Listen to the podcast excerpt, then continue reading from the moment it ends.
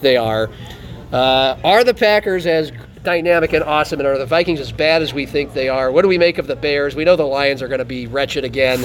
Uh, and there's a lot more to discuss in week two. We are at the Gateway Lounge here on West 41st Street in Sioux Falls. I'm John Gaskins. I used to be on the radio. Technically, I am still on the radio high school football games Friday and Saturday nights, a coach's show on Saturday morning, and Matt Zimmer still writing sports for the. Well, I guess I should ask you that on a daily basis. Are you still writing sports for the Argus Leader? Yes. Okay. Well, I mean, you've survived this long in the pandemic, Right. Yeah. so Wrote a story okay. today about uh, local guys in the NFL, which is not to change the subject, but kind of a cool thing. How we this is the first year we've kind of made it a weekly thing, but like there are enough guys in the NFL from South Dakota or with South Dakota ties that it's worth it every Monday to do a recap of here's how all our local guys did. Yeah, that's cool. I mean, remember when Yeah. there maybe would be one guy every 10 years, you know, and now there's and eight- that'd be a eight guys- really big deal. Yeah, now there's eight guys in the league all at once, and that's pretty cool. Yeah. None of them had a great week, but uh, that's neither here nor there. We'll, we'll get started with the Vikings, who had far less than not a great week once again.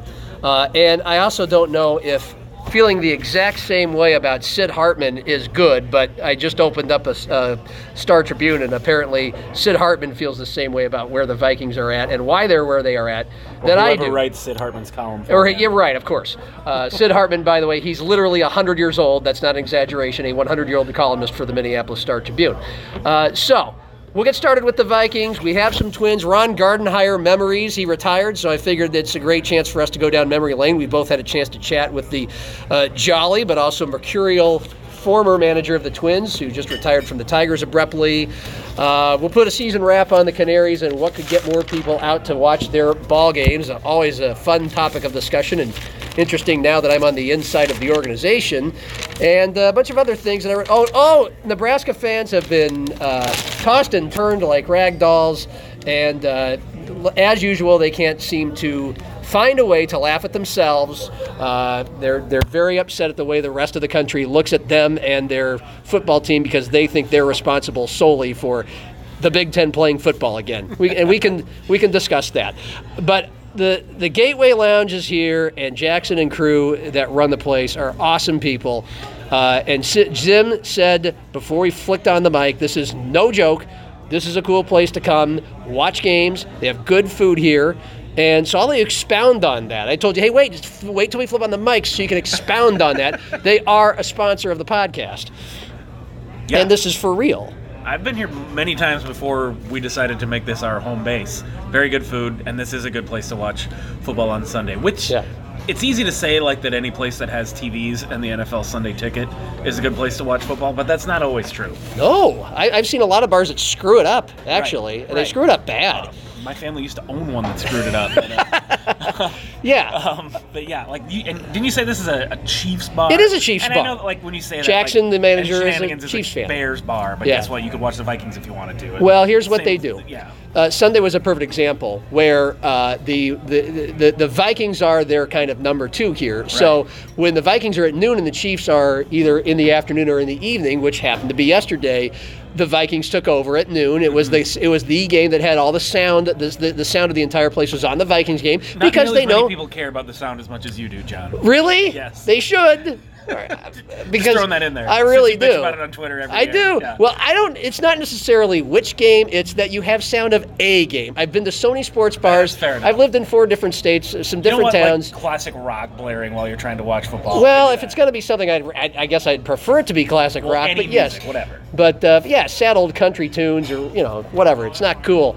Uh, I want to go to a sports bar and hear sports, especially when actual sports games are going on, and, and nothing's bigger than NFL Sunday. So uh, they know what they're doing here. But when the Chiefs are on, if the Chiefs and the Vikings are playing at the same time, this is the place to go to watch the Chiefs. They're going to have the Chiefs game, but they're going to have the Vikings on a bunch of TVs. Like they know exactly what to do.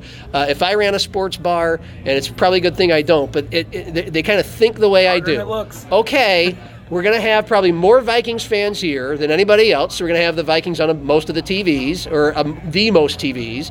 Uh, we are an established Chiefs bar, so we're going to have a lot of Chiefs games on. But they give you every NFL gonna say, game that's going have- on. You should have enough TVs that Yeah. every game is on at least one of them. Yes. And so if some random dude comes in and is like, "Hey, I'm from Florida. I want to watch the Dolphins," you can accommodate And, that guy. and that guy does not have to wait for a really busy bartender or server to like go and figure out the yeah, system and maybe he doesn't get like the front and center big screen, but like Yeah. we will find that game for you. Yes, but when when it's here, it's already on. All the games are on, and seriously, from almost any vantage point, you can see every game. We're sitting in the back corner of the place right now, uh, but whether you're sitting at the bar or uh, over by the pool table on the other, wherever you're sitting, you can see almost every game. So. The Gateway is awesome. And yesterday, a lot of interesting things were unfolding. The primary game I was watching, because it's part of uh, both of our jobs, and you're a big Vikings fan, was the Vikings and Colts. And that was a colossal piece of shit. That I mean, a really bad football. game. yeah, and uh, it was for, yeah, it was a bad game overall. Like the Colts not were just at the not- yeah, right, The right, Colts right. were, but there were turnovers, penalties. Uh, most people didn't like the announcers. Colts dropped an easy touchdown pass Yeah. in the first quarter. Yeah. Um, so let's just, uh, we'll start with the big picture, then I'll get to what Sid Hartman and I agree on, or uh, is a big reason why the Vikings can't move the ball. Um, like how, how doomsday are you feeling about this right now at 0 and 2? Oh, I think they're a candidate for a three and thirteen kind of season. They look that bad now. Two games, things could change. Mike Zimmer is a good coach. I think there are good pieces on the roster, um, but it, I mean, they couldn't possibly have looked worse through two Yeah. games. I don't think. Um, and like I said last week, I'm certainly not trying to take credit for seeing this coming by any means because I honestly didn't really pay that much attention to them throughout the offseason and preseason just because the freaking world blew up. Like Yeah. there were just more important things than Me too. preseason football, Yeah. and there was no preseason Yeah. you know but like i said last week like there was this sort of sense like i don't know like i didn't get a good feeling that that mike zimmer and rick spielman thought this was going to be a good team you know so let alone th- that i would think that and then you throw in you know a bunch of defections on the defense then danielle hunter gets hurt right before the season starts and it's kind of like going all, of a sudden, all of a sudden like this defense looks like it might not be very good and if the defense isn't very good now you're relying on an offense that lost Stefon Diggs. Now, yes, you got some good pieces in return for Stefon Diggs, but in the short term, he's a pretty big part of your offense. Yes. Um, there was just a, a- an awful lot of red flags. Yeah. Like I, you know, I think I was kind of looking at it going like, well, you know, things break right, maybe you go ten and six. Things break wrong, maybe you go six and ten. And if things kind of even out, you go eight and eight. You know, that's kind of what I was thinking going into the season. But again, with those red flags going, maybe something worse is on the horizon, and that sure appears to be the case right now. Right. And because we saw the Packers, and you go, okay, this is a terrible timing of a game to play the Packers. You, you know, again, no preseason, blah blah blah, no Danielle Hunter, no crowd noise to affect Aaron Rodgers, and it was a you know quote unquote perfect storm. But I mean, you, there's no excuses when you go to Indy and you play Philip Rivers, who can't move, and who just Mike Zimmer normally tees off on, Well, I mean, the the, the secondary. and so it's like bad. Now, now you know you're bad. Yeah, I mean, again, not having Danielle Hunter's big. Then Anthony Barr gets hurt early. And Yeah, for the year. and now. that's a, another reason to believe it could Right. really go south. and the, the you know having a young secondary didn't seem like a terrible idea before the pandemic because you're like okay you know Xavier Rhodes' best days are behind him. Trey Waynes is you know an average player Right. whatever. Bring in some youth. We all know how Mike Zimmer can develop young uh, defensive backs but that's a lot harder to do without a preseason. These guys are thrown into game action.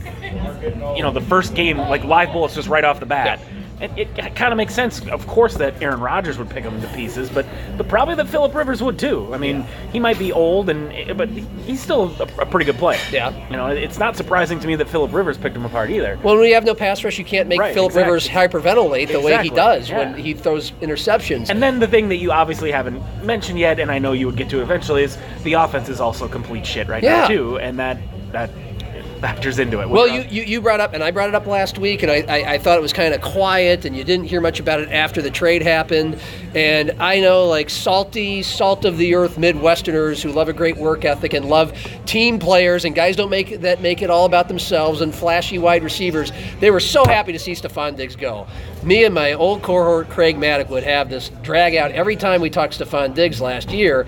And look, I get it. They needed a, a divorce. He, he did not like playing for them. I don't think he liked having Kirk Cousins as his quarterback very much. Uh, it, it felt like a divorce that needed to happen. That was inevitable, and it can't go on. And we shouldn't live in the.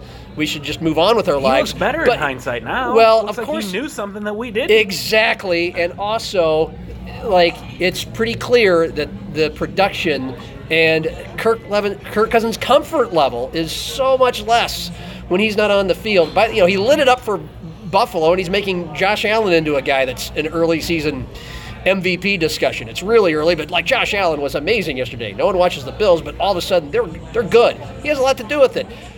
Kirk Cousins, two weeks in a row, he's got one guy he's familiar with and comfortable with, and that's Adam Thielen. And both of the defenses they faced have known it. And now he's starting to throw interceptions and really crappy balls, and he has nowhere to really to go on third down. And it's it looks pathetic, and it looks really pathetic without Stefon Diggs. I think that's a major reason why this team can't move and can't score, and why Kirk Cousins is putting up a 16 passer rating against the uh-huh. Colts.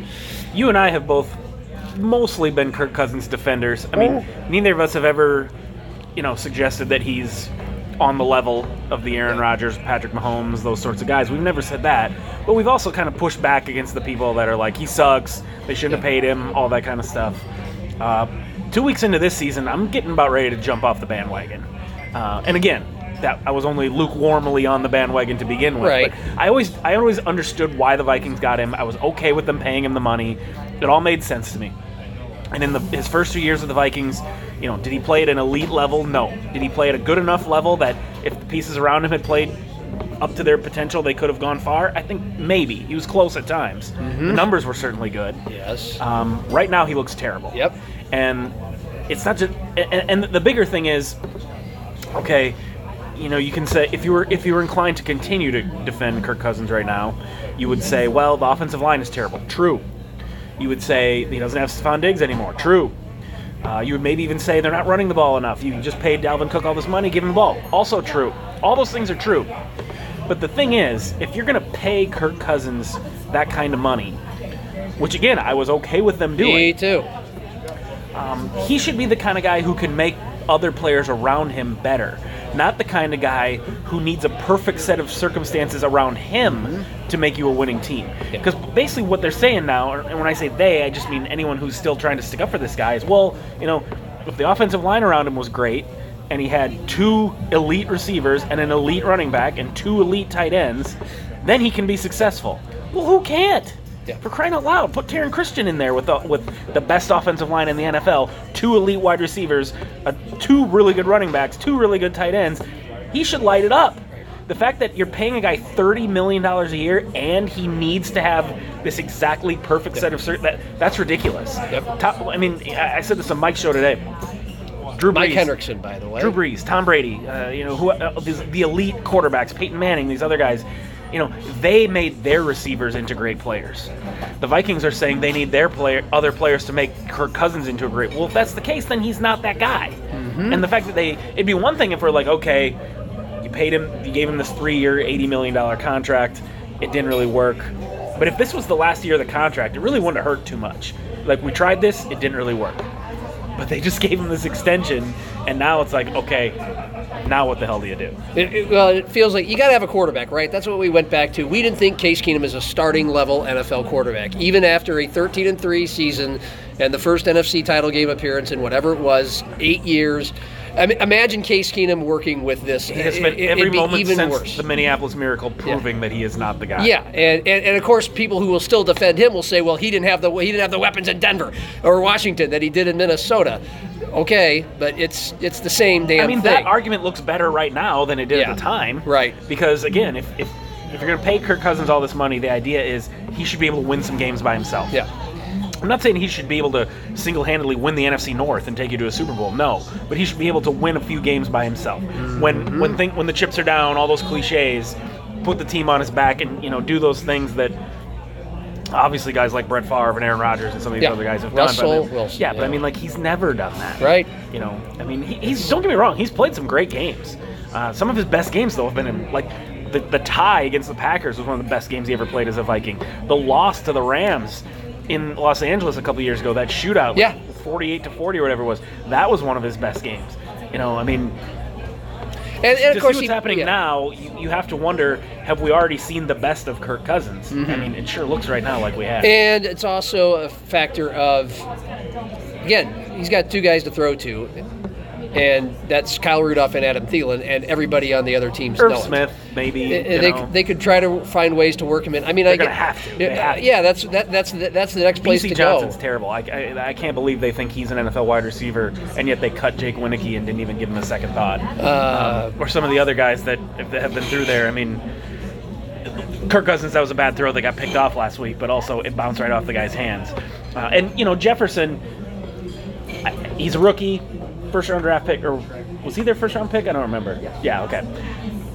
I'm not saying that he should, you know, step up and be Randy Moss right away as a rookie, um, especially comparing him to Stefon Diggs. But when you're drafting that guy to replace Stefon Diggs, you know, there's a little bit more expectation. He, right now, and, and I'm not blaming Jefferson necessarily. I'm not comparing him to Troy Williamson. Not going jumping to making that, that Yes. leap yet. Yeah. Uh, but when you lose Stefon Diggs and then you draft a wide receiver in the first round, the implication is you need to step in and be that number two guy because we have Adam Thielen and Bisi Johnson after that. Yeah, and so they look bad. It's 0 2, and it doesn't look like it's getting any better. And there are some alibis here. Obviously, you gutted half your defense. Now you don't have Anthony Barr. That's another built-in excuse now uh, to have a losing record and to have a bad season and to give Mike Zimmer more time. It's a reason to go into full-on rebuild mode. Well, don't even try. What right. What, what are you going to do? Well, you see, you for, you actually, I give you credit for foreshadowing it last week. You said uh, after losing losing to the Packers and looking bad doing it, like maybe they know something we don't know. They just gave Spielman and Zimmer new three-year contracts, and maybe they th- those guys feel like the window closed on that defense and that Super Bowl run, that chase for a Super Bowl, it's closed. And they're giving them time to open it back up again with some pieces already in place, obviously, to start the season. Cousins, Cook, Thielen, Rudolph, and then defensively, you still got Barr. They shouldn't have paid him all the money they did, but they have him. He's a good football player. And uh, Danielle Hunter might be the best pass rusher, one of the top three in the NFL. And you got the and you got your two high-level safeties. You got some pieces in place. You can be a playoff team, but we don't expect you to be make a Super Bowl run. And now they have some injuries that are just craptastic enough that it, it'll be interesting to see if that is what the Wilfs do. Judd Zulgad, longtime Vikings columnist, wrote today. I saw the headline. He sucked me in, and I clicked. I would have read anyway because I like Judd. But he wrote that you know, is it are, is it already time to start thinking about showing Zimmer the door? And I thought, wow, that's over the top. But remember, Brad Childress got fired in the middle of the year after the year he took them. Mm-hmm. he and Brett Favre took them to the FC Championship game. It folded like a like a deck of cards, or it, immediately he made. And, and by the way, Chilly had just signed a new contract as well, Yep. a three-year deal. Uh, the differences in this case are just for anybody who's going there, because I did think about that yesterday. I'm like, wow, it's looking bad. And by the way, Mike Zimmer goes. Mike Zimmer goes to the playoffs every other year. He never has a bad year. Even his first year, he exceeded expectations by going seven and nine. His teams have never been bad, and he's built most of that roster, so he gets a lot of credit. And some people in big NFL circles thinks he's one of the best coaches out there. But every other year, once they have a good year, the next year it's crap, and then they miss the playoffs. They go 500 essentially. That's what's happened the last two times they've made the playoffs. This year looks like another time where he can't consistently put together a playoff team and a, and a playoff product. But the reason why we don't expect Mike Zimmer to be on any hot seat is because Brad Childress was making most of the personnel moves, and one of the moves he made, not just draft, but he got rid of Randy Moss after Moss was there for a month, complained about bad Chinese food, and he didn't tell the owners, "I'm going to get rid of Randy Moss." He just did it. And That once was they such start, a controversial move at the time. There was Yeah. serious talk that Wilf was gonna fire Childress that week Yeah. and bring Moss back and say basically say like you're not fired to Randy Moss. no one would have complained about that. Uh, no fans wouldn't. Ha- I, I'm glad that Ziggy Wilf didn't do that because you can't, you know, let the inmates run the asylum as they Right. like to say or whatever. Yes. But like, it was, there's no question that that was a huge factor in in Childress getting fired because they had brought Moss back as much to sell tickets Yeah. as to help them win, and for him to just tell the most popular player in franchise history, "You're gone because I can't get along with you" or whatever, was a really stupid move on his part. The other thing is, you may remember, I'm sure you remember this. Nobody ever liked Brad Childress. Right, Even true. when they were winning, Yeah. he was the most unpopular Vikings Yeah. coach I can remember. I know, yeah, he was. I mean, he was severely disliked. Uh, it was it was by the time Ziggy ran him out of town, everyone was. I halfway defended him too. I mean, he was a better coach than he got credit for, but It was the reason he doesn't get any credit for it is because nobody liked him. Right. He's not landed. He like he No. He, no, he never got another head coaching job. No. And I know he was an OC for a while, and like the Chiefs were using him as like a they gave him some fake title, like you know, passing game consultant, consultant, something, or like something, that, yeah. specialist, Yeah. quality control, whatever. And uh, he, he's the guy from That's Office. not a coincidence. He's the guy from Office Space that freaks. I'm good with people. I'm a people person. You know, I mean, that was Brad Chose. Uh, so that was a the the Moss thing was a big part of Childress going down quickly after a great year. Uh, and by the way. You know this Zimmer contract reportedly four or five million dollars a year for the next three years. We're in a pandemic. They're not selling any tickets, and those and they're not selling any Right. booze, and they're not selling any food. Like yes, these owners have zillions of dollars, but they're not. They're losing money. Yes, the TV deal with the NFL is whatever it is. also, they're, like, you know, they, you know, they're not going to just get rid of a guy and pay You him. don't fire coaches or GMs as like punishment. It's, yeah. it's not supposed to be like, oh, you had a bad season, slap you on the wrist, and fi-. like you fire someone because you think uh, there's someone else out there who can do a better job. than True. you. Yeah. Um, you know, I think Rick Spielman overall has done a pretty good job as the Vikings GM. I think Mike Zimmer overall has done a pretty good job as the Vikings coach. Does that mean that they both deserve to have lifetime contracts? No. Yeah. But if you're going to get rid of them, I hope you have somebody out there that you are really, Yeah. really confident is going to be better. Uh, I'd be more confident that you could find a better GM than Rick Spielman, than a better coach than Mike Zimmer. But you know, I'm also not acting like Mike Zimmer invented football. You know, yeah. it's weird. It's it's a tough situation to be in because he's a good coach, doesn't deserve, deserve to get fired.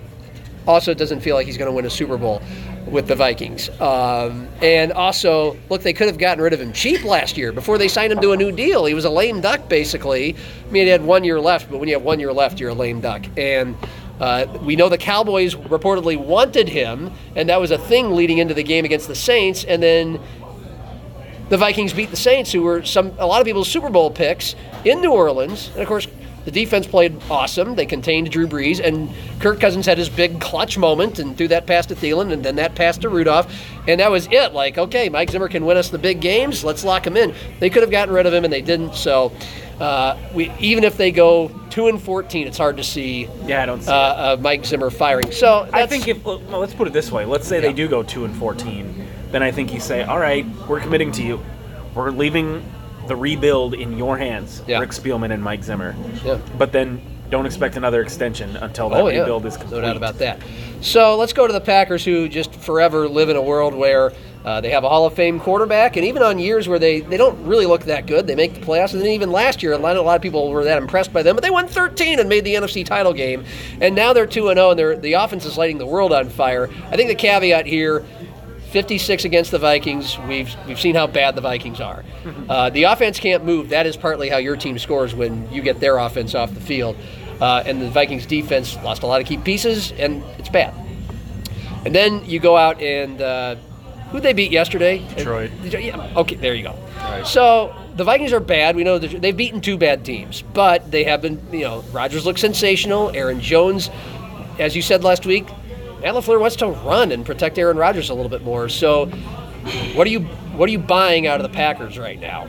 That they're good enough to beat bad teams. They, they're good enough to. They're going to win the NFC North. Right. It's pretty much Well, already. well, I mean, the, the Bears are you two think? Oh two. Okay. I haven't seen the Bears play. They've beaten two bad teams. I haven't either. I'll be, we'll be honest. We'll be the rare sports talk hosts that admit we're not. We don't see everything, but they did beat the the Lions, who fell apart, who've lost like nine or ten or eleven games in a row going back to last year, and they beat the Giants, who are in total rebuilding Right, mode. And right. I, I don't know when Barkley went out, but their Right, best but player. you- anytime you start a season two and zero, you've given yourself a chance to make playoffs. Well, sure, yeah. But it feels like the Packers are the favorite unless the Bears, like the Bears two years ago, they went 12 and four. They put up record NFL defensive numbers. I mean, and I'll have another one. Uh, record numbers. Um, I mean, like our, an ungodly amount of turnovers forced and sacks. And the Vikings learned the year before that when they went to the NFC title game, when they had the best defense in the NFL. Like you can't you can't maintain that level of defense. So they can't maintain that level of defense, and they have Mitch Trubisky. I just feel like they're still gonna they're still gonna go about 500. Um, and the Packers should win this division, but do they feel like a team that's going to be in the Super Bowl mix? I don't know. It, it seems like they have figured out something. I wouldn't say no. I wouldn't say no, but it's also too early to say yes. Definitively, they look awesome, like Yeah. a Super Bowl contender. Uh, so Aaron Rodgers looks great. Did you see? I think Russell Wilson's the MVP. If you want to go a two-week MVP, let's go Russell Wilson because a guy who we were talking about Cousins, he needs everything. He needs great players around him. Russell Wilson doesn't. I mean, Met- Metcalf could turn out to be like Pro Bowl guy, Hall of Fame guy. He has the body to do it. I mean, Russell Wilson's amazing without a whole lot of help. His defense is terrible. Pete Carroll's the defensive guy. They've given up a thousand yards in two weeks, and but Russell Wilson's. This is not just ball control offense, and Russell makes a big play in the fourth quarter. This is Russell's lighting it up all the time. He's an amazing player. I think he's one of the best. I mean, not just one of the best quarterbacks, one of the best pure football players in the NFL. And I've always enjoyed watching him, which is funny because I think he's the biggest nerd in the NFL. He is. Like, I kind of Cheeseball. I kind of want to root against him, but he's just so fun to watch. Yes. He's so talented, and um, yeah, I mean that's that's the kind of guy that you know I wish the Vikings would get. Like uh, you know, Daunte Culpepper was kind of that kind of player for a while, and then he shredded his knee, and it was all over. Yeah. But but to be clear, when I make that comparison, he was almost that good. He wasn't that good. He was Right. almost that good. Yes. So why why dive further into the nerdness of, of Russell Oh, Wilson? jeez. what do you mean? what do you mean? I mean, I, you know, was it last year or two years ago? He was mic'd up after a game or during a game, Yeah. and I mean, it was like, do NFL players really listen to this guy? Like the whole leadership, where like I saw something on Twitter. I remember like everything Russell Wilson says in the huddle sounds like something you saw on a poster in your fifth grade classroom. Yep. You know, like Yep. and that's you know but to his credit he's never been like that is who he is you know i think he really is that big of a nerd Yeah. like it's not some sort of show like he's a dorky religious guy who like that's how he that's how he gets down you know and, and Yeah. say what you want about you know i'm sure some of the players on on his teams throughout his entire career have rolled their eyes every time he's given one of his incredibly cringeworthy speeches Yeah. but i'm sure there's lots of guys that are also like hey this is how this is my quarterback this is my guy and they Yeah. roll behind him and he's got a super bowl ring he should have two super bowl rings Yep. you know you, Right. you laugh at him all you want You know, One yard result- away. the results speak for themselves Right, and, and he like you know it says "Go Hawks" at the end of every interview, yeah and yeah yeah Uh, I don't know if you saw the post game interview last night, but uh, Tafoya was asked two questions. He must have talked for six minutes, and she said, "Oh, you made my job easy for me tonight. Thanks, Russell." Yeah, and, and you just rolled your eyes, and you do. But he's good. Okay, he's good, and he's not a troublesome personality. He's Right. not, you know, like Aaron Rodgers is a bit of a troublesome personality. He's aloof. And he rolls your eyes at you, and if you don't do what he wants you to do, he's ju- he's not going to talk to you. He's going to try to do he's going to do negative reinforcement. Russell Wilson, it seems like a positive reinforcement, kind of like, come on, guys, you know, like, or, um, you know, a motivator. He built a football field on his property. Uh, he had his receivers come out and work out all the time. They've clearly developed a chemistry, and he's, he's, Beyond Metcalf, he's throwing a bunch of different passes. He threw five touchdown passes to five different guys last night. where did so, he, he finish he you know played college football at wisconsin Yeah. uh, usd played against him his uh, i think it was his senior year Really? the coyotes went to wisconsin if i'm not mistaken Wow. um, where did he start his career though North Carolina State. that's right that's Yeah, right yeah, and I, I had never, I had never heard of him before he got to Wisconsin. I remember that this was Nebraska's first year in the Big Ten, and uh, so, and Nebraska's first game as a Big Ten team was at Wisconsin. I was there. It was a throttling, and mm-hmm. Russell Wilson in that game was incredible. And, and the other thing that's cool But about what I Russell Wilson, yeah. and that that what is he five eleven? I think is Yeah, what he's I officially maybe six foot at. tall, yeah. Like I mean, don't get me wrong. There are, and I can speak from experience. There are short quarterbacks who struggle because of their height, but also there have been a lot of great quarterbacks in the or who came out of high school, college, wherever, and didn't get an opportunity because there was some 400 pound scout out there who said he was too short to play the position. And I, I like the fact that a guy like Russell Wilson has not just had that success. Drew Brees too. He's six foot. Not just had that success, but prolonged it. Yeah. And shown that no, you can do this. You don't have to be mm-hmm. this six four freak. Mm-hmm. Yeah. You know. But but I mean now you got guys like Cam Newton who are have the size and the freakish athletic ability. Back in the old days, you had the, the Dan Marino, Joe Montana types that they thought was what they wanted. Some Right. statue who could Yeah. stand back there and survey over top of the defense. Big, strong, Right, right. smart. That's one thing that I've always liked about. One reason I've always rooted for Russell Wilson is that he's kind of, in some ways, going to bat, representing for all the short quarterbacks out there who are trying to make it. It's very personal for you, isn't it? Well, not really, but I'm. It is for me. Like I said, I, I, I was a short, ter- but I was a short, terrible quarterback. right. There, there are short, good quarterbacks out So there. to finish it up, like this is a guy who basically what he he's already, we are we've already seen him win a Super Bowl and as you said should have won two, but the last few years it's been ground and pound. They don't really unleash him until they need him. They they have the they have the run game and they have the Pete Carroll defense and some of the best defensive players in the league who are pretty much all gone. And okay, it, it's going to be a close game, and then Russell can put on the Superman cape in the fourth quarter. Well, now we're seeing with an with a bad defense and an offense that needs to score points, and a coordinator who's putting in all kinds of stuff. Uh, you know, crossing route, routes, vertical patterns, the collegey stuff, everything. It's uh, now we're obviously, we're seeing what happens when you turn Russell Wilson loose, and it's a beautiful thing. So it is Nobody's listening anyway. John Gaskins, Matt Zimmer. I know it's a podcast and people can look at their screen and they know exactly what they're listening to. We don't have to reset things like on the radio when they're in their car and they're like, what are we listening to? What station am I listening to? But we're at the Gateway Lounge, West 41st Street in Sioux Falls. What's the Monday night game tonight? I feel pathetic for. Saints. Oh, the Raiders. Saints and Raiders. Yeah, and um, can I say, because I want to get to Mahomes, so we'll lead into Mahomes and Cam Newton if we get to, to them, and then we'll do some more local stuff. And I do want to get to the Huskers' uh, weird relationship with the rest of the Big Ten and country right now. Uh, okay, so they're, they're going to make a big deal out of this Las Vegas stadium, even though there's no fans in there tonight. They're going to they're going to. Sh- it, it looks just like the new LA stadium, which looks just like the new Viking stadium, which just looks just like Jerry World, which looks just like New York Stadium. I'm getting I'm getting a little fatigued by the the by this stadium orgasm people are having. They all look the same. They're all great. They're all overpriced. They all cost a lot of money. They, they're all really cool looking, and nobody can afford to go to these games anymore. And I just, I'm over it. I don't know. It's a lot. You're, this is the only place you'll get this material, folks. Is is John is over stadium hype, but it's they Well, all look the in, same. In, in the post-pandemic world, you really got to wonder if that's going to end up biting those teams in the ass. Yes. If, you know. Do, do you look at these stadiums and go, because you've been to the Viking Stadium and so have I, I think once each? It's really cool, it is. I was lucky enough to sit in the lower bowl because that's where Craig Maddock had his seats and he gave me his seats. I did sit in Jerry World for a Big Ten championship game with Nebraska 10 years ago, like the year it opened, and I, I couldn't afford the lower bowl seats. Right. And I, I paid the most I've ever paid for a ticket Well, in my life. the thing is, you can't. John- see these they're they're so far away from the field. They're, everybody thinks it's so cool. These stadiums are so big. No one can. No when you go there, no one can. And unless you're in the lower bowl, no one can see the yeah, field. but I don't even think that's the big issue. I think the big issue is the NFL. And again, you kind of have to make caveats for the pandemic has made everything weird. But like, Yeah. let's let's pretend the world was normal right now. The NFL has created a situation where it is far and away the best sport to watch on TV. Absolutely. There is nothing, and, and the TV technology we have now. I got a 70 inch TV in my basement with surround sound. I sit down there, I turn on the TV, I have a mini fridge next to the couch, bathroom. Why the hell would I want to go to an NFL game? Ask Craig, I can man. sit down there, and ha- but I mean, it's not just the Vikings game. Yeah, Let's say the Vikings play at noon. yeah.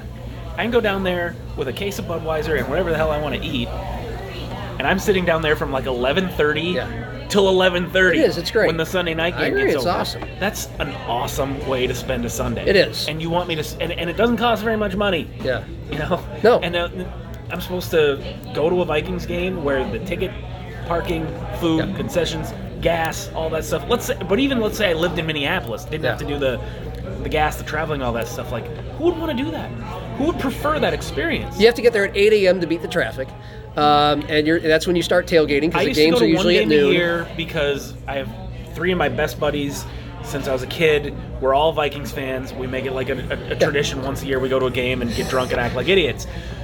But that's why we're going. Yeah. If it wasn't for those three guys saying, "Hey, let's go do this fun thing," I wouldn't do it. Yeah. I, I still would not Right. have made my maiden Okay. voyage to U.S. Bank Stadium right now. Well, that's not true. I went to one game. Didn't you get to sit in a suite for that game? uh, close. Just really Okay. good seats. And, and Yeah. anyway, but I both, just- both times I went, I had amazing seats. You're right about the whole TV thing, and it's not worth it for the average person anyway. Even the even the average person with a little dough, or well, like But Craig Craig that- Maddock is not a rich man. He spends. A, now, yes. now the re- fr- from let's say there's a vaccine tomorrow. Yeah. people are still going to be paranoid forever. Yeah. Like, oh, let's go sit in an indoor building with a hundred thousand other people. Are they? I don't know. I don't know if a lot of people from know. South Dakota are.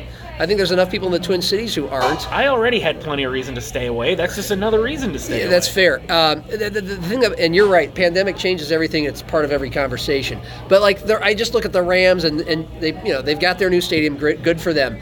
The Coliseum, you, you know, yeah, it's a dump.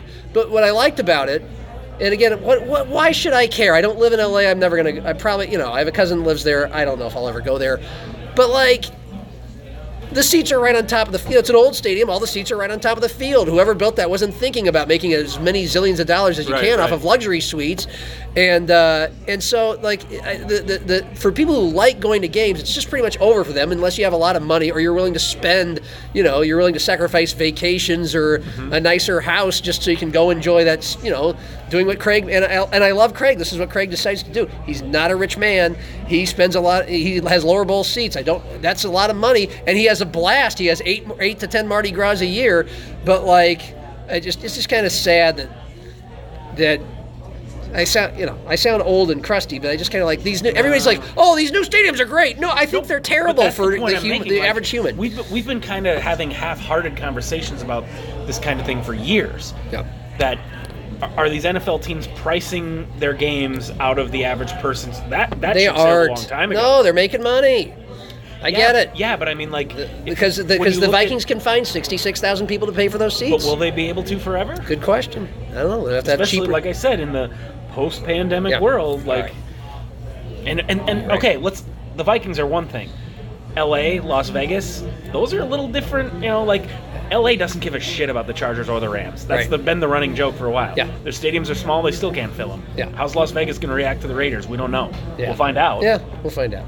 Okay, so there's that sidetrack.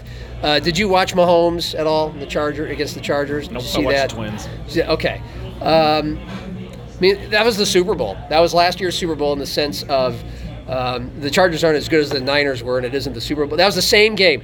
The Chiefs played like crap for three quarters, and Mm-hmm. it didn't matter because they stayed within a touchdown. And all you needed, seriously, I'm sitting. I fell. A, I fell asleep. B, I, I was just kind of like, this looks bad. And C, I was like, well, you know, Mahomes will probably throw off his back foot across his body a 70 yard dart to Tyreek Hill, who's going to beat whoever's covering him for a 70 yard touchdown to get back into this game. And that's exactly what happened. And, that's not. That's not being Nostradamus. That's what Patrick Mahomes does, and it happened. And it got him. It basically helped get him into overtime. Third and twenty late in the game, uh, trying to get into field goal range. He runs for a first down on third and twenty. And you know we don't think of him primarily as a runner, but he showed he can do it. Um, so the Chiefs basically played a C minus game against a decent team uh, on the road, albeit not battling crowd noise, and um, and and just won. They uh, I as a Chiefs fan, if they ever like play some. Give, give their A game or a B plus game for an entire game and not fall t- behind 24 nothing to the Texans in the playoffs or the Titans. I can't wait to see what that looks like. But um, I, I still think Russell Wilson right now is a better quarterback than Patrick Mahomes simply because he doesn't have the weapons and he's doing almost as cool of things. Oh wow, you gave you gave a little bit of a wince there. Ah, I mean, And I'm a Chiefs fan, but like Patrick Mahomes has the fastest wideout in the NFL and the best tight end in the NFL, and for what it's worth, it was worth a lot yesterday. The best kicker in the NFL, Right. At, and one of the best pass rushers in the NFL, Chris Jones, at his disposal. Um, and so that's that's obviously part of the formula of being an MVP and a Super Bowl champ. I don't know if that, you know, if you put him on the Seahawks, would he be able to do the kinds of things that Russell Wilson does? I don't know. I think he Maybe. would. Okay, good. Well, I feel better because I'm And a I think fan. I think Russell Wilson would be just fine on the Chiefs too. And this is what, and this is why I think Tom Brady is going to probably be eventually, after he gets used to these guys, better, you know, better in Tampa than he was the last couple years in New England because he actually has weapons. He has Right. Mike Evans. He has three legitimate tight ends, multiple backs. That's going to be a lot of fun to unfold. And what, and th- this is what makes Cam Newton pretty amazing his first two weeks because he's working with Julian Edelman and the same stiffs that Tom Brady worked with. How and look did- what he's done. How did Cam Newton? What are the Patriots paying him? A million bucks? Yes. like the league minimum. They're smarter than s- everybody else. I saw that Nathan Peterman is making more money than him this year. He's. I, I, I heard somewhere he's the 44th highest paid quarterback in the NFL. I mean, I get it. There were questions. He's been hurt. He's been a dickhead. All that kind of stuff. Yeah. Like, I understand all of that, but really, like, we didn't know Kirk Cousins was going to be as bad as he's been. Yeah. But if someone had said to me, like, you can have Kirk Cousins for 28 million or Cam Newton for 1 million, Guess who I'm taking? Jesus. yeah, yeah. Well, and here's a You'd have twenty-seven million dollars left over to, I don't know, here's here's a simple up that defense a little bit. here's a simple theory that I heard today. Get another wide receiver. Here's a simple theory that I heard about Cam Newton today about why it's clicking and why it's going to keep clicking in New England for him, while why they'll be a Super Bowl contender with him as quarterback. And if I told you who I heard it from, you'd you'd balk, so it'd make the point. You wouldn't take the point as seriously. But Cam Newton plus structure equals dynamite. You know, he's in Carolina. I don't know. He had he was working with. Oh, he was working with Norv Turner for a year, and he was okay there. But you know, he is a flashy guy on and off the field, and I don't know how much discipline or work ethic he had, but. The Patriots are obviously the most rigid and structured don't buy that. franchise. Don't you don't buy it at all No. because I think he just needed a change of scenery. maybe his mechanics are better and more That's consistent. possible. That's possible. And Josh McDaniel knows how to put together an offense. I think you're giving the Patriots, or whoever said that, is giving the Patriots too much credit. Okay. I, I mean, don't get me wrong. Yes, his last couple years. in He looks a lot better two games playing with them than he did. I think he just needed to change the scenery. I Okay. think any new team that he would have gone to, you know, it was obviously not working out in Carolina. Like I said, he was being a dickhead on top of the fact that he was hurt all the time. Like wherever he was going to go, he, he- I mean, the guy's not stupid. Yeah. He knows that like if I don't perform here, I'm probably out of the league. Like Yeah. I got to salvage my career Right. here.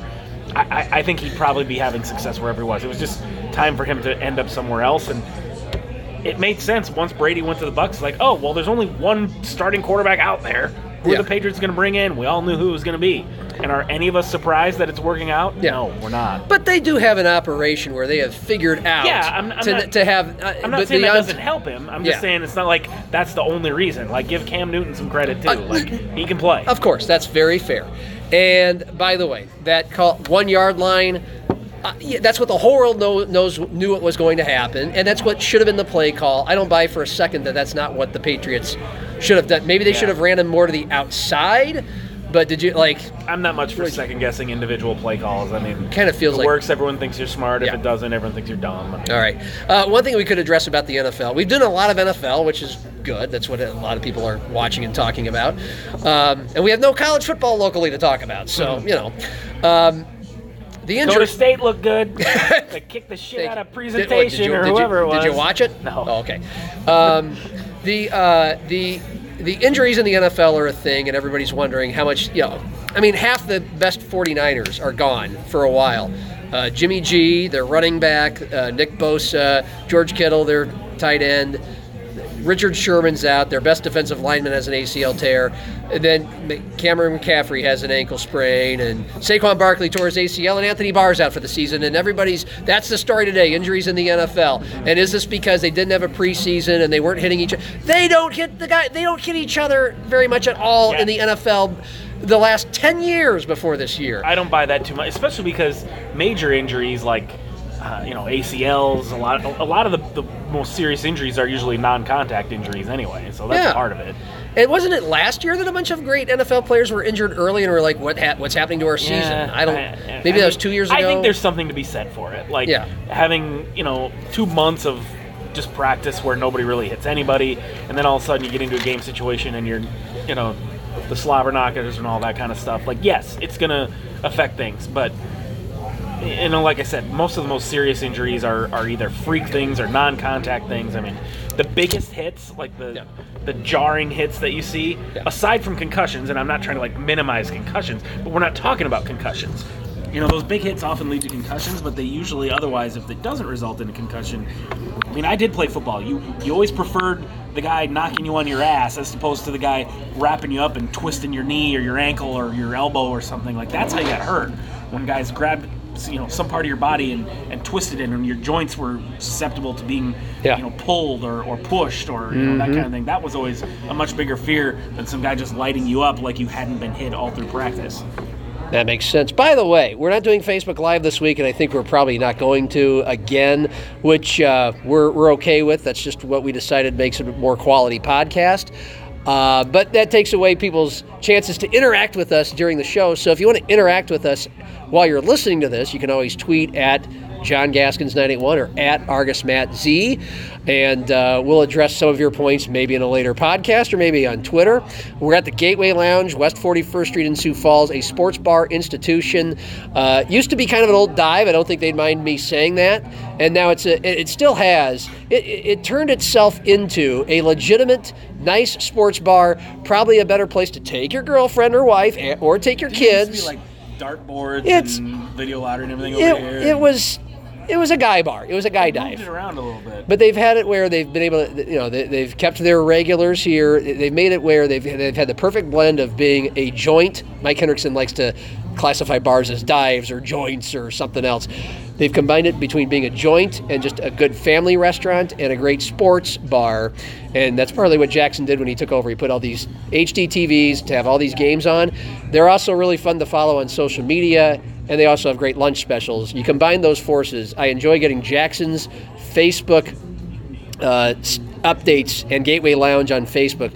Follow Jackson Wrenchler or Gateway Lounge on Facebook just for the daily lunch special. He always has a funny meme or GIF. Uh, and the lunch specials are pretty awesome. Today it was the cream of chicken over biscuits with green beans, plus chicken noodle soup, plus a sugar cookie for seven bucks. I mean, they do this something like that every day. A good comfort food lunch special for just seven bucks, where you get um, you get the main course, you get a super salad, you get a dessert. It's a great deal here at the Gateway on West 41st Street in Sioux Falls. This is where we don't have to be as polished as we were on the radio and smoothly transition into things.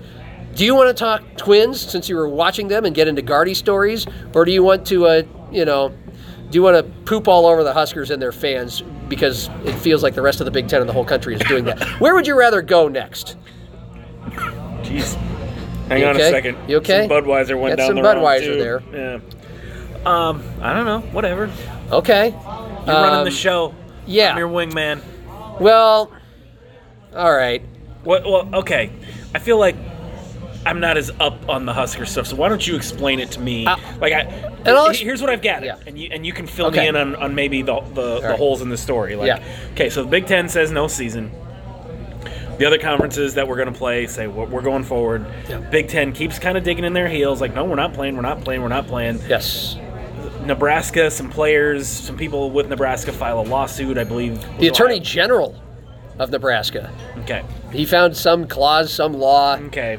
non-profit bullshit. Whether, how much that had to do with it, we don't know. But anyway, that happens. Big Ten still digs in their heels, says we're not playing. But then a few weeks go by and there's no disasters as the SEC, the Big 12, other conferences are playing. Yeah. High school football is going on without Yes. disaster. Eventually, it's like, all right, you have to fucking play. Yeah. So the Big Ten's like, okay, we're going to play after all. yeah. Now they're playing. And now Nebraska fans are all woohoo! It's all thanks to us. We're playing, and They- oh they wait, you gave us a schedule that makes us play football teams. Yes, that's been, well the toughest teams to play, they have by far the hardest schedule. And and the, the thought is that's their punishment for being that outspoken against the Big Ten's early statement. And okay, you're laughing, and I'm not going to try to defend Nebraska on this, so I'll, i I'll I'll walk it back a little bit. Scott Frost was the first Big Ten coach. The Big Ten has always had this feeling of all for one, one for all. Some pre- uh, it's a prestigious egghead conference. They do have a lot of highly rated public schools Wisconsin, Minnesota, uh, Michigan, you know, like three of the highest rated public collegiate institutions in the country. They like to give this feeling of. I knew nothing about it- that. uh, they love to give this feeling. Well, this is what the Big Ten does. They love to give this feeling of erudite. I knew Northwestern was a good school. That's about the Yeah, only and there you have Northwestern, Purdue's an you know pretty high end school. There's this erudite feeling of kind of old school unity of both at the academic level and also with their football. And of course, Nebraska's a newbie, and you know, the, the Big Ten brought Nebraska in for the football. They brought Nebraska in because of, at the time, they were only 10 years removed from national titles and conference titles. They were still a top 20 program with Bo Pelini. And it was kind of, they, they brought in Nebraska for some more uh, TV eyeballs and TV money. And uh, to long flex they've its- been in the Big yes. Wow. And and Nebraska has been treated schedule wise and on the field basically to a paddle flogging fraternity initiation since day one. They gave Nebraska Russell Wilson in Wisconsin at night for game one. Go into Wisconsin, get murdered by the Badgers, who were the Big Ten champ the year before that.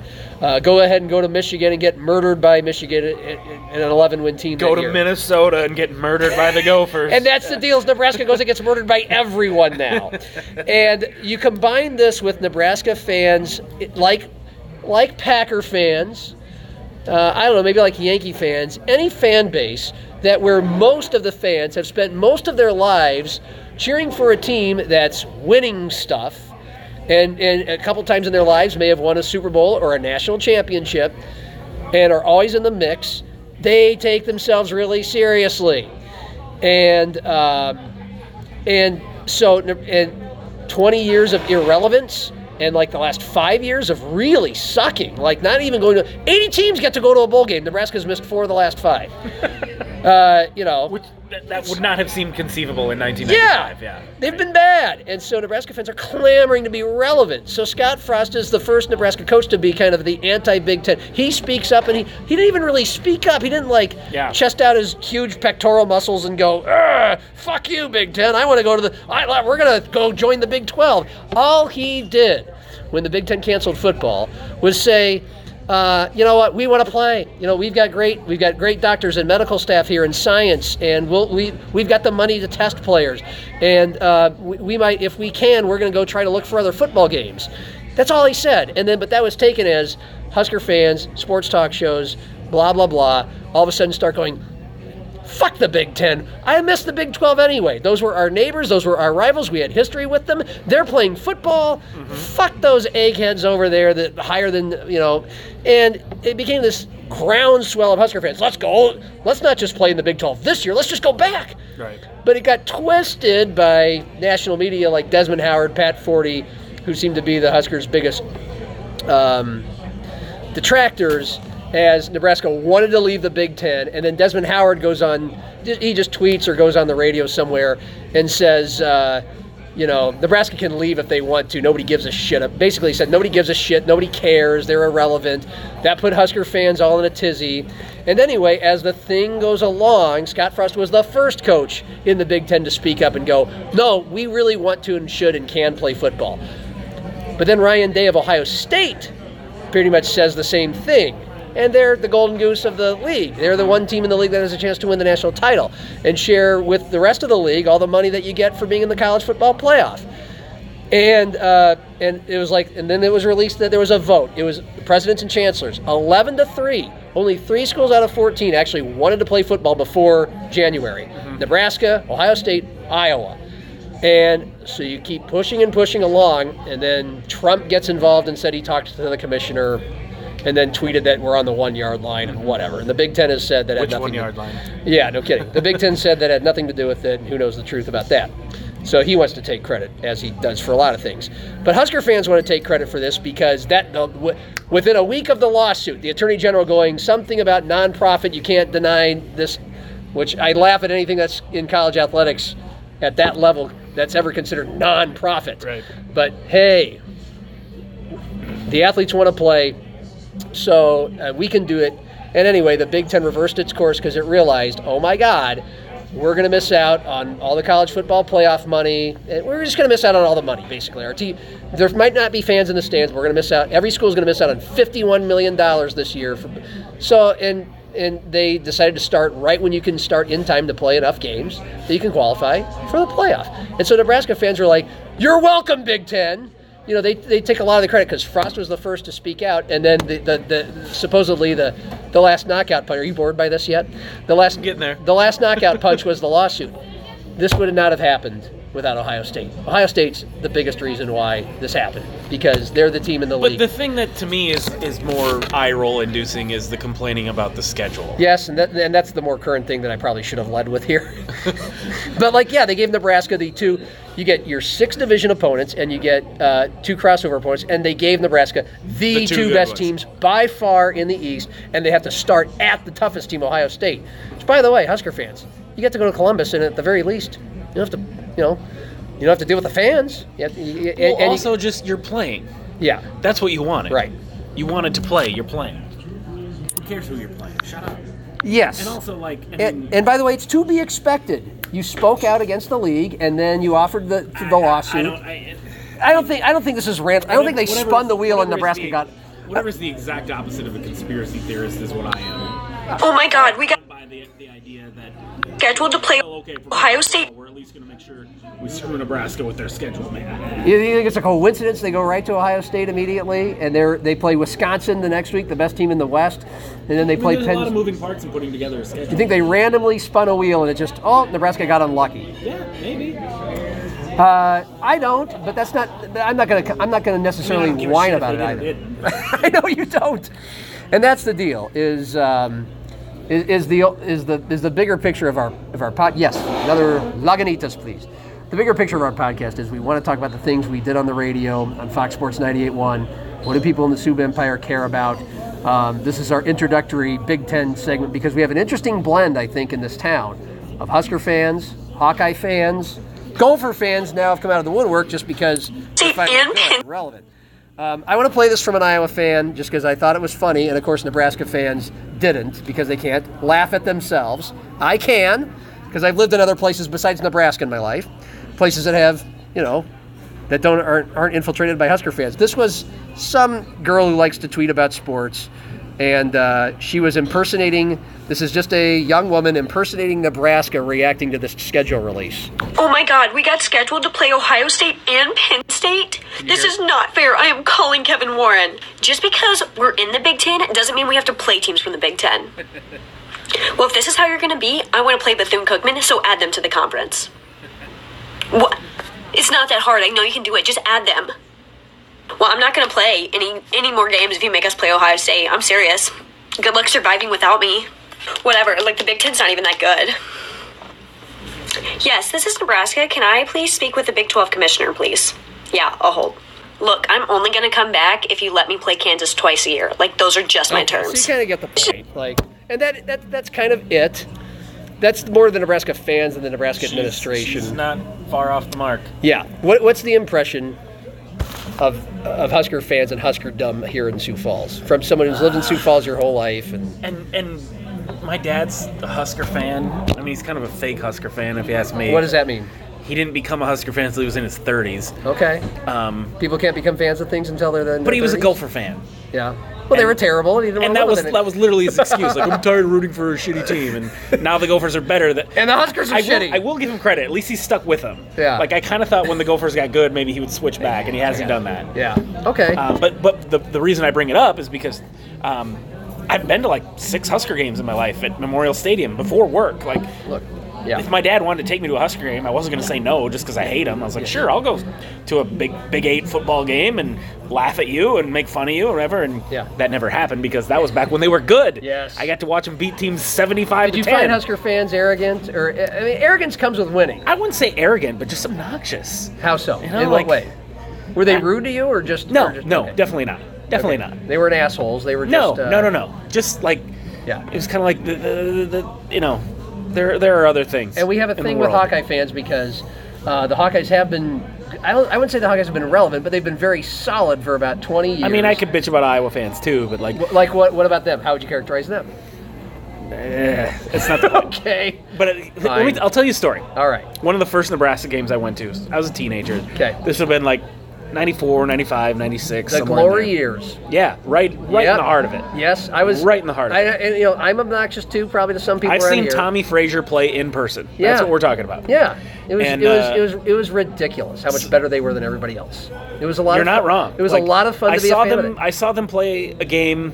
Ironically enough, you'll remember this. They played Arizona State Oh, yeah. when Jake Plummer was a junior, and then he came back and beat him the next year when he was a senior. Well, Nebraska beat him 77 77 to 28. I was- let me. This is my story. Shut up. Yeah, 77 to 28. they literally, John, as you apparently remember. Oh, yeah. Nebraska could have scored 200 points in that game. Yeah. It was, I think, 35 nothing after one quarter and 63 nothing at halftime. And Arizona State had Jake fucking Plummer. It's not like they were some trash team. Right. You know. And their coach was super pissed. They ran up the score. They felt they, like Tom Osborne They running didn't up the run up the score. I will defend Tom Osborne. They did not. It's just like that 84-13 win over Minnesota in 1983. It was 63 nothing at Like, halftime. You're putting in backups and they're Yeah, scoring touchdowns. Yeah, yeah, exactly. Yeah. They did not run up the score. They did everything they could to keep it at 77. So you were at that game. Yes, I was at that game. Okay. And I don't remember if this is the game where this happened, but I remember, like I said, I'm 15, 16 years old. My dad was about the age I'm at now. Okay. And uh, we, we did not have good seats. We were like up in the nosebleeds.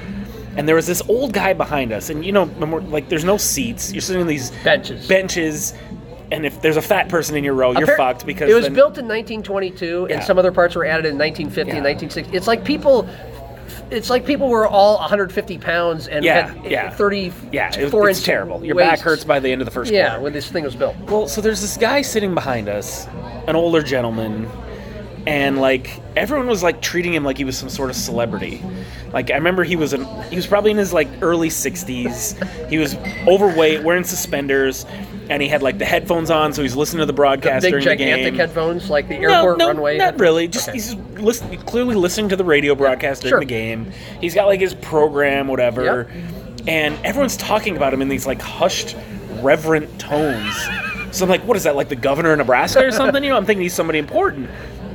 And like somebody explains to my dad, like, oh, that that's, you know. Charlie Butthead, whatever. Like he's been coming to Nebraska games for. He knows everything about Nebraska, oh, and he's like started to like show off his knowledge with all these obscure trivia. And it became apparent to me after a while, like this guy like saw himself as a celebrity just because he goes to a lot of Nebraska games. And like he knows about all the recruits, and he knows he can name all the assistant coaches. And I'm like, you're, you're treating this guy like he's some kind of important hot shit because he doesn't have a life. Yeah. Because he's devoted his entire life to this college football team. Yeah. And I just remember being 15 years old and thinking like, that's the most pathetic thing I've ever seen. like I will kill myself if I become that person. Yeah. And that that I'll be honest, that like that kind of colored my perception of it. I was like, if this is what's like cool about it, I don't want to be a part of it.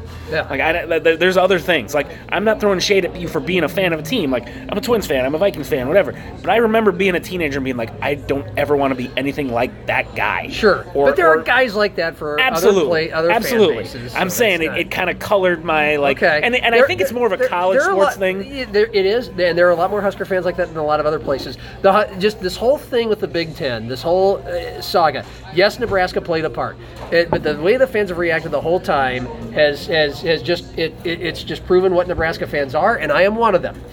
They are passionate. You cannot doubt that. They wanted football. They, they wanted football worse than any other. It felt like they wanted football worse than any other fan base, and the staff wanted it more worse than any other.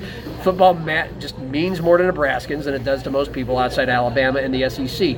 But two, because of that, they're fucking petulant and they're ridiculous, and they get pissed off because they they. they the, because the team hasn't been very good for 20 years, they thirst for any national relevance or attention. And then when guys like Pat Forde, Desmond Howard, uh, Pete Thamel, like all these guys, like three different national guys who cover college football today, like they made the start of their podcast or their column, like Pete Thamel, Pat Forde, and uh, Dan Wetzel. All of them were like, they were throwing shade on Nebraska for getting mad at their hard schedule that they got after they got football back, which is justified. But Husker fans are like, "Fuck!" all all right." It's like, do, well, do you want attention or not? This is the attention Right, you get. right, right. Anyway, so and and I just, as a Husker fan, kind of still a fan, but kind of from afar, just shrug my shoulders and go, "You know what would be nice." For them to have a good goddamn football team, for them to win some games when people are watching and care, and and for people to revere the way they play All right, again. all right, well let me ask you because you would and know. that might never happen in my life.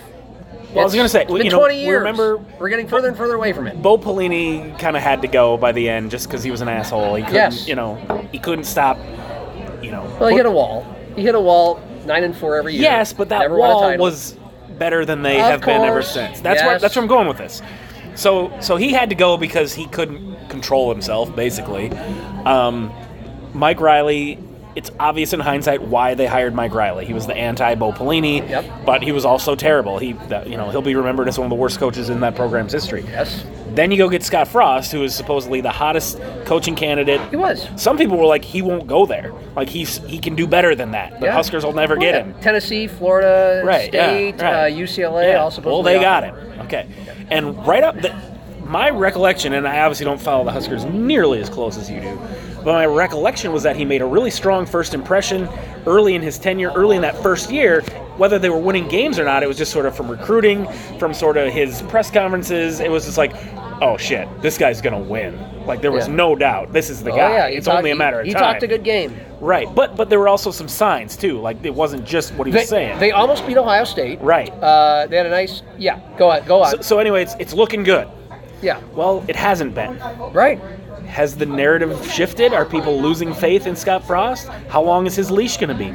I mean, this is the guy. Like we're all like, okay, Bo wasn't the guy. Mike Riley's. Well, now we got the guy. He's Yeah. going to bring back the glory days. It's Yeah, gonna- and supposedly you needed a guy that understood Nebraska. Right, exactly. You know, it's, it's a weird place. It's it's harder to recruit here than it was when Bob Devaney and Tom Osborne were Right. here. Uh, understands yeah. the walk-ons and all. That. Well, the whole thing. there's a feeling that if he can't do it, nobody can. I never believe if X can't do this, then this thing will never happen, or I never believe that it won't Yeah, ever I happen would agree again. with you on that. I, I, I don't, you know, all kinds of weird little miracles. you luck into the in next Nick. Saban and you win a national championship. Exactly. Um, you know, Bill Snyder got to Kansas State, turned that whole narrative around there, but only. But answer the- my the- question. Like, what's the what's the thinking now? Like, how much Well, has, how much has Husker Nation a- started? Like, eh, I don't know. Not much. They're gonna get. They're not much. They they love him. I mean, you know, let's face it. He's he was he's royalty because he was a national championship quarterback. Um, he was the hottest coach around. I think there's still some cred for that, and they feel like he's one of them. And you know, I, I think there's something to being kind of young and kind of buff and kind of like it's just that's our fucking guy. You know, he's he is and feels the brand. He, he looks like the mascot. He looks like Herbie Hus like. He, so I think He does look like I Herbie think there's, there's. I think there's a leash there. Like he's just, um, uh, you know, my joke is he cured. Oh, I wasn't ma- suggesting that he's on the hot seat. But it, no, okay. If you're asking me personally, of course I question it. I did this, you know, and look, we're, we're an hour and six into the podcast, and we're probably 20, 15 minutes into Husker talk, which maybe people want or not. I don't know. Um, you know, if you're asking, it, it, most people it feels like they're giving him the leash, partly because. I mean, this year for sure, because they've got this, they've got this supposed, you know, murderers row schedule. I'm so not saying they should they're- be the they're- leash. they're I'm just saying, they're- they're are not people ex- losing faith in it? Not maybe a little, but not much. I, I, I'm not losing faith. I thought he was the right hire. Same way I thought Bo Pelini was the right hire, but I was in a minority thinking he Bo Pelini absolutely had to go, and not just because he was a jackass. Um, I like he. I've I've questioned his coaching acumen during games, his decision making, um, and this, he brought his entire staff from UCF, and the defense has been shit for you know the last two years. Um, and so I've I've I've been the rare Nebraska media member, even though I'm not in Nebraska anymore, to criticize the guy, and not to not not to wonder if he was the right hire or if he'll be if he'll succeed. Yeah, it, it's but important like he- distinction. You can support someone and still criticize them year- when they screw up. Last right? season was horrible. They were awful last year, and the head coach has to take some accountability for it. So um, I don't, I don't know what. I think you got the right coach, but that doesn't mean I think something great is ever going to happen. I I don't, I don't as faithfully believe Scott Frost is going to get us back, us. He's going to get us back to um, Big Ten championships or the college football playoff or a national championship. I believe he's the right guy to try to do it. I don't believe as stridently that it's going to happen because of Scott Frost, um, as some Husker fans are. But I think there is something to be said for. Um, But has the bar been lowered to where if he ends up having the kind of success that Bo Pelini did, with Bo, it was seen as a failure. Yes. But if Scott does what Bo did, will it seem like good enough? Uh, Going I- nine I- and four every year, essentially. I think after a certain point, if you're at least not getting into the Big Ten championship game, uh, at least not getting into that game, and Bo got into one and he got throttled by Mm-hmm. 50 points, 70 to 31. Um, that yeah, I think it'll yes, I think it'll run out too because Husker fans still demand some sort of excellence, some sort, not as much as they used to. And you can joke about it all you want that they shouldn't. It, ne- it never made any sense for Nebraska to be great at football in the first place. It's a state of 1.8 million people. How do you do that? You you because you have nothing else. well, be, because in 1962, uh, color television, TV sets are becoming more common in America. So is color television, and college football and sports are on TV more, and people are starting to get used to it. Nebraska is good at the time. So is Alabama, Oklahoma, a few other schools, and they just became the the first glamour boys of college football. They were just like right place, right time, no scholarship limit. And yes, the people there cared more about it than other places, and that was attractive to recruits. And the Nebraska Oklahoma game every year was like the biggest selling point the Husker coach could have is that one game where it's for a conference title and national championship implications every year for 25 years. And there was no equity. There, there was no equity or scales of balance in college football. It, if you cared about it and spent the money, you'll win. Nebraska did. Um, places like and other places in their And they let criminals like Lawrence Phillips play no matter what.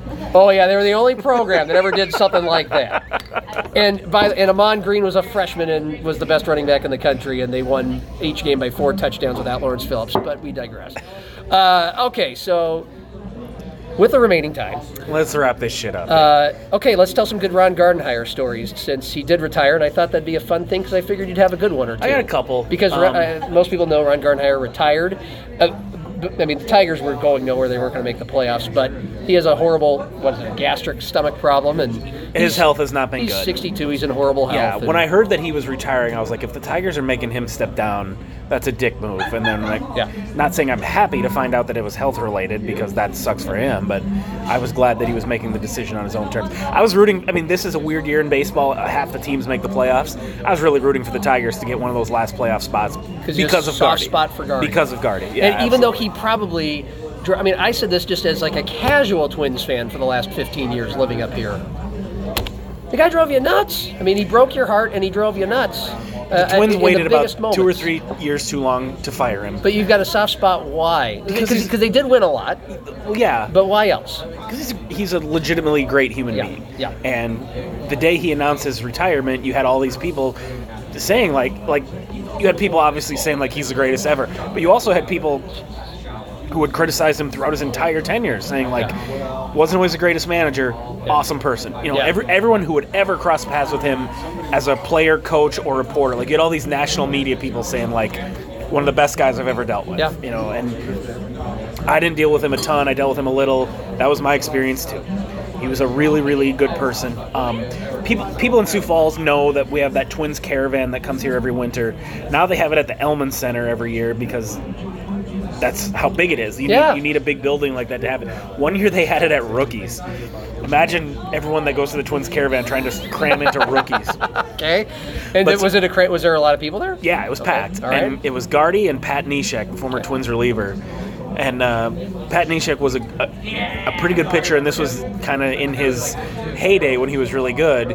He was also known for being a little bit of a character. He had his own blog and was sort of a, you know, considered sort of a different dude. And that was the year Torii Hunter had left the Twins to sign as a free agent with the Angels. Just tough because like Tom, I'll- some like some they have a Q and A session, and this like seven year old girl asked Pat Neshek some question. I don't remember what it was, and he's like, "What kind of question is that?" And I was just kind of like, "Dude, Yeah. what's the matter with you? It's a kid." Like, and uh, I was there covering it. I had to write a column about it, and so I remember being like, and like everyone in the room was like, "What the fuck, man? Like, try and you know, read the room. It's a seven year old girl, you know." And so I, of course I mentioned that in my column, but then like a few minutes later, the, the same little girl asked Ron Gardenhire said something about. Um, you know, Torii Hunter is my favorite player. I'm, I'm gonna miss him. And Gardy like gets down on his knee and like is talking to the little girls like I'm gonna miss him too. But you know, we're gonna try our hardest to replace him, and we're gonna cheer for him when he plays for the Angels. Like he just could not have gone more out of his way to just be an awesome person. Yes. And I just remember that juxtaposed with with Pat Neshek. being like, wow. And I wrote that in. My, that's what I essentially wrote my column about. And uh, then I remember uh, someone told me Pat Neshek complained on his blog about how the Argus leader had ripped him or something. Osborne would have never let this happen. Yeah, no kidding. And, and we were a powerhouse. I never, because to me that was just sort of summed up Ron Gardenhire Yeah. and the kind of person that he was. Um, my other favorite Gardy memory, which isn't necessarily as pleasant, you know, the Twins made the playoffs how many times and kept getting beat by the Yankees over and over and over and over again. In 2010, their first year playing at Target Field, um, that that was the first time like they were actually considered the favorite. They were kind people were like the Twins are better than the Yankees this year. Yankees still won the series, of course. Yeah. And I remember, if I remember right, the first two games were in Minneapolis, and then game three was in. It was like a sweep. The Yankees won game one, game two in Minneapolis, and then won game three in New York. So I think it was the end of game two. So the Yankees had just taken a two nothing lead in the series. We all, when I say we all, I mean the media. We all go into the Twins clubhouse after the game, and it's it's so different. The last few years, you've been covering games at the Metrodome where the facilities are terrible, Yeah. and you're cramped into these tiny, dank hallways. Now all of a sudden you're in Target Field, and everything's at the Palace, Yeah. and uh, we're all interviewing different players and trying to get comments, and we're all waiting for Gardy because we want to hear from Gardy. And we go into the clubhouse. They they go into the press conference room because they have a press conference room in Target Field, and. Uh, it was the first time I'd ever seen Gardy kind of like lose his patience because people were asking totally fair questions. And Gardy was like, "That's a dumb question. That's a dumb question." And I was like, "No!" Like you could tell he just he just had it. Yeah. He couldn't take it anymore. Yeah. Like it was one of the few times I saw him like kind of be a dick, but I also was like, "I get it." He, like he he can't take it anymore. And so then the press conference ends. We all go into the locker room to interview players one on one. And as we're standing in there, in there, Gardy like storms into the. He has to walk all the way through the Twins clubhouse to get to his office or whatever. And I just remember like I hate to misuse the word literally because that's one of my pet peeves, but you could almost literally see steam coming out of his ears as he stomped through the room right after that press conference. I don't think I've ever seen another human being more mad in my life. And it was funny because, you know, he would always talk about, oh, this whole Yankees bugaboo, it's overrated. It just happens to be who we play every year. But when I saw him, I just remember, like, that guy is going to kill someone if they lose to the Yankees again. and they still, that streak is still alive today, Yep, 10 years is. later. And Yes. they're, they're probably going to play him again in a week. If but- it weren't for them, who knows with Yeah. Ron Gardenhire. Um, so I, I only had a couple chances. One was Caravan came to Worthington, and for some reason I was living and working in Worthington somewhere around 2006, and uh, I was a sports guy on the radio there. So they came, and it was a low turnout at some bar, or I don't even know what it was. But I, I certainly got a chance to interview him one on one, and uh, he was a super guy.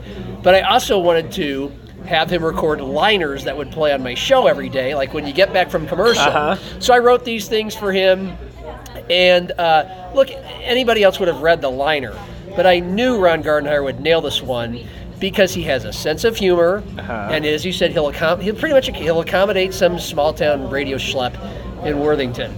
So I had written, and and he and he kind of it was kind of like it was craftily worded, so he kind it sounded like he was reading, but he still he he, he had a good enough sense of like the notes to hit to make this sound. I was going for funny. Right. So it was like, and now back to a guy who has. Okay, I even wrote, I even tweeted this, so I'll just try to remember it because I tweeted it, and, it, and and I don't know what the script was, but and now back to a man who has all the answers and will forever criticize my every move with his eloquent elite baseball mind, or perhaps a bunch of thoughts he pulled out of his butt because he has no idea what he's actually talking about. John Gaskins, and he he Said it? Yes. Oh yeah, he, I showed him the script. He read it. He laughed. He's like, "That's great," and he did it, and he was great Wow. because he knew I was trying to get him to sound cranky, you know, because that's what I did on the radio every day. He didn't know because I was in Worthington, but yeah, I mean, when they had a shitty game or a shitty stretch, you know, I, like anybody else, I would, you know, I'd be like, "What the hell is Ron Gardenhire doing?" And he had a good enough sense of humor to realize that's what people do, and and and he just played along. The other one was. Um, I was with 2006, that great 2006 season, the Piranhas, where they they were 10 or whatever games down in July, came all the way back to win, and they had no power. It was all Johan Santana and just piecing together base running and manufacturing runs. Joe Mauer, Justin Morneau, Nick Punto, stuff like that. And we go down to Kansas City. The Royals are terrible. They're the worst team in baseball. I grew up a Royals fan. And uh, it's like 100 degrees, three days in a row. I go with, I'm, I'm 26. I go- was at that series. I- Were you there? I well, I don't know. There was nobody in the stadium. We were it. Well, the people I mean- that were there were all Kansas City fans. It was Fourth of July weekend. Uh, I don't know if this was. I don't think this was Fourth of Maybe it was July. a different weekend. It- It was- but obviously, they played them more. it was the 06 season, and it was a and like this was a summer where I was living in Worthington and. I was like 25 and single, and like all my friends were college kids, and one of them had a boat, and we were on a boat every night. Uh, and, uh, and and it was their, it was his parents' boat, but we came back to my place because I was the only one that didn't live with my parents. So they'd come back to my place and drink and whatever, watch the Twins game. met that guy before. We all watched the Twins. That was the thing. That was all summer long. Boat Twins. So anyway, we go to we ten of us go on a road trip, and it's a, just a drunken road trip. We stay at some hotel, and we go to all the games, seven dollar tickets, and sit behind home plate because there's nobody in the stadium. Sunday, we're sitting behind home plate, and we take over the stadium because the Royals are terrible. No, none of their fans are there, and it's, it's a lot of Twins fans because Target they Field wasn't open yet, And so Twins fans drove down. out, drove outdoor Yeah, stadium, right, right. even on a hundred, and it was insufferably hot. So we drank a lot. Anyway, one of our the biggest jackass in our group, like the guy that would always heckle and kind of in, like we'd think he's funny, and after a while he was just embarrassing us. For some reason, he wanted Rondell White to play. Rondell White was at the end of his career as to some player, and he just kept, "Come on, Gardy!" And we, we started. I started to chant, "All we are saying is give Ron." I got all the Twins fans, all two or three thousand Twins fans, to to sing, "All we are saying is give Ron," and there was no point to it. We just went, and it became a that was our thing that we took over the game. I'm not kidding, and. Um, but but the obnoxious guy in our group was like, "Come on, Gardy, put in Gardner, put in Rondell, let him spin his wheels." Rawr." And because because Rondell White wasn't playing, that was part of the point why we got That it was going. the year he got off to like a horrific Yeah. start, and then Yeah. yeah. Eventually, like uh, by the fifth or sixth inning, Gardenhire was finally like he was, uh, he, you know, he rarely came out of the dugout, but the one time he did, probably to make a pitching change, we were all kind of like, "Come on, Gardy, don't run!" And like usually these athletes and these coaches, they don't want to acknowledge the Right, fans during the game. They don't. They want to pretend that there's blinders on. They can't hear what anybody's saying. Right. But like if you were there, you couldn't You just couldn't. We were unavoidable Right, and we were insufferable. And so eventually, one, the second time Gardenhire emerged from the dugout in the sixth inning, he gave us the kind of like it off. knock it off thing. Like shut up. You're probably embarrassing Rondell White. Yes, but like by the seventh inning. About an inning after Gardenhire gave us like acknowledged, like we were excited, he acknowledged us, like ah, ha, ha, ha. Yeah, then he waved you off. We're all drunk. And so, and then eventually, seventh inning, guess what happens? Rondell White comes out of the dugout. No, he never even got up. He just walked out of the dugout to tip his cap because we kept asking for him. And he, and finally, for the first time, we get to see Rondell White, uh-huh. and we explode. Uh-huh. And and we couldn't see, but I'm sure Gardenhire was just like, we're, we're, we're trying to imagine what's going on in the dugout because all these guys can hear in this horrible baseball game is these jackasses, these drunk uh-huh. idiots, for some random reason cheering for Rondell White. I can just imagine Ron Gardenhire finally just going, God damn it, just go up there, just get, just like uh, in Major League or uh, a League of Their Own, where like they told Jimmy, like Tom Hanks' character who's just drunk, the around, whole- just yes. Yeah. So and but but like he's the manager. That had to have been a Ron Gardenhire move. Like Rondell, just go out there and shut these yutzes up. By the way, that was the one game. At that game, by the way, we were all looking up at Burt Blyleven in the booth and just like, "Come on, circle us, Burt!" And we saw Burt Blyleven signal to us. He pointed at us and then did the huge sign like, "You are all circled." circled, We didn't really talk about Burt on the last thing because it was his last breath. Maybe next time.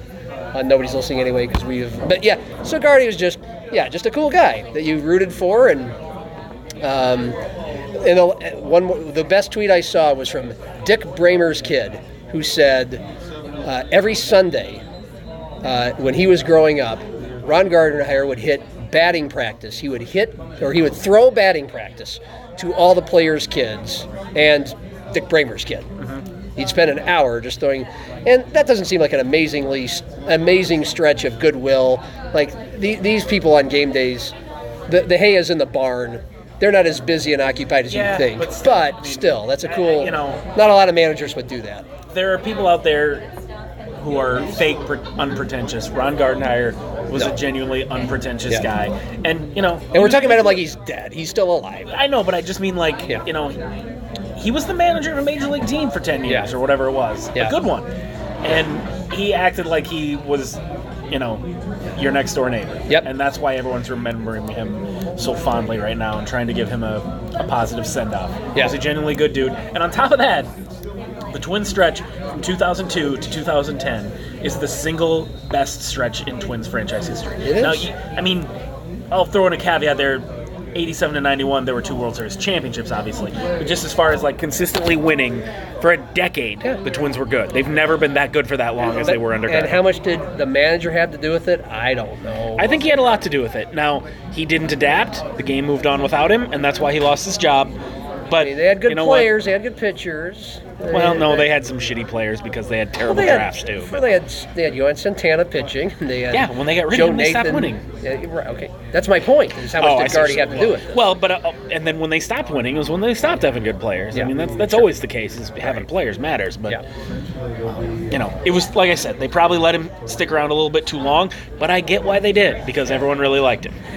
Well, we spent probably too much time on the NFL and the Huskers and Ron Gardenhire. I have to piss like a bastard. Wrap okay, this thing up. and we didn't get to high school football maybe next week or uh, the U.S. Open because you actually watched more U.S. Open golf than I did. I watched literally. I couldn't believe how many PGA players I've never heard of. Well, yeah, and uh, and the Emmys. Do you watch any of the shows that won the Emmys? Nope. Schitt's Creek, not even. Never. You should watch Creek. Me and Jen have watched a little bit of it, and it's Yeah. like we were both kind of like, "Is this really?"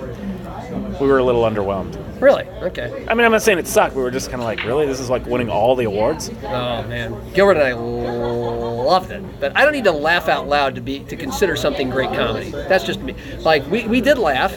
Well, we only watched like the first season, and I've heard that it gets way better as It goes on. So we should probably stick with it. A watch Schitt's Creek. I guess that's the way we'll leave this. Um, that's it. We left it all in the field. Uh. You're doing it again.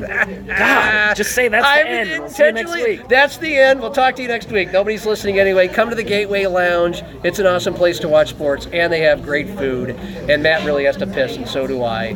So, good night. We'll talk to you next week on Nobody's Listening. Anyway, I seriously have to piss. I do too. That was an hour and 25 minutes.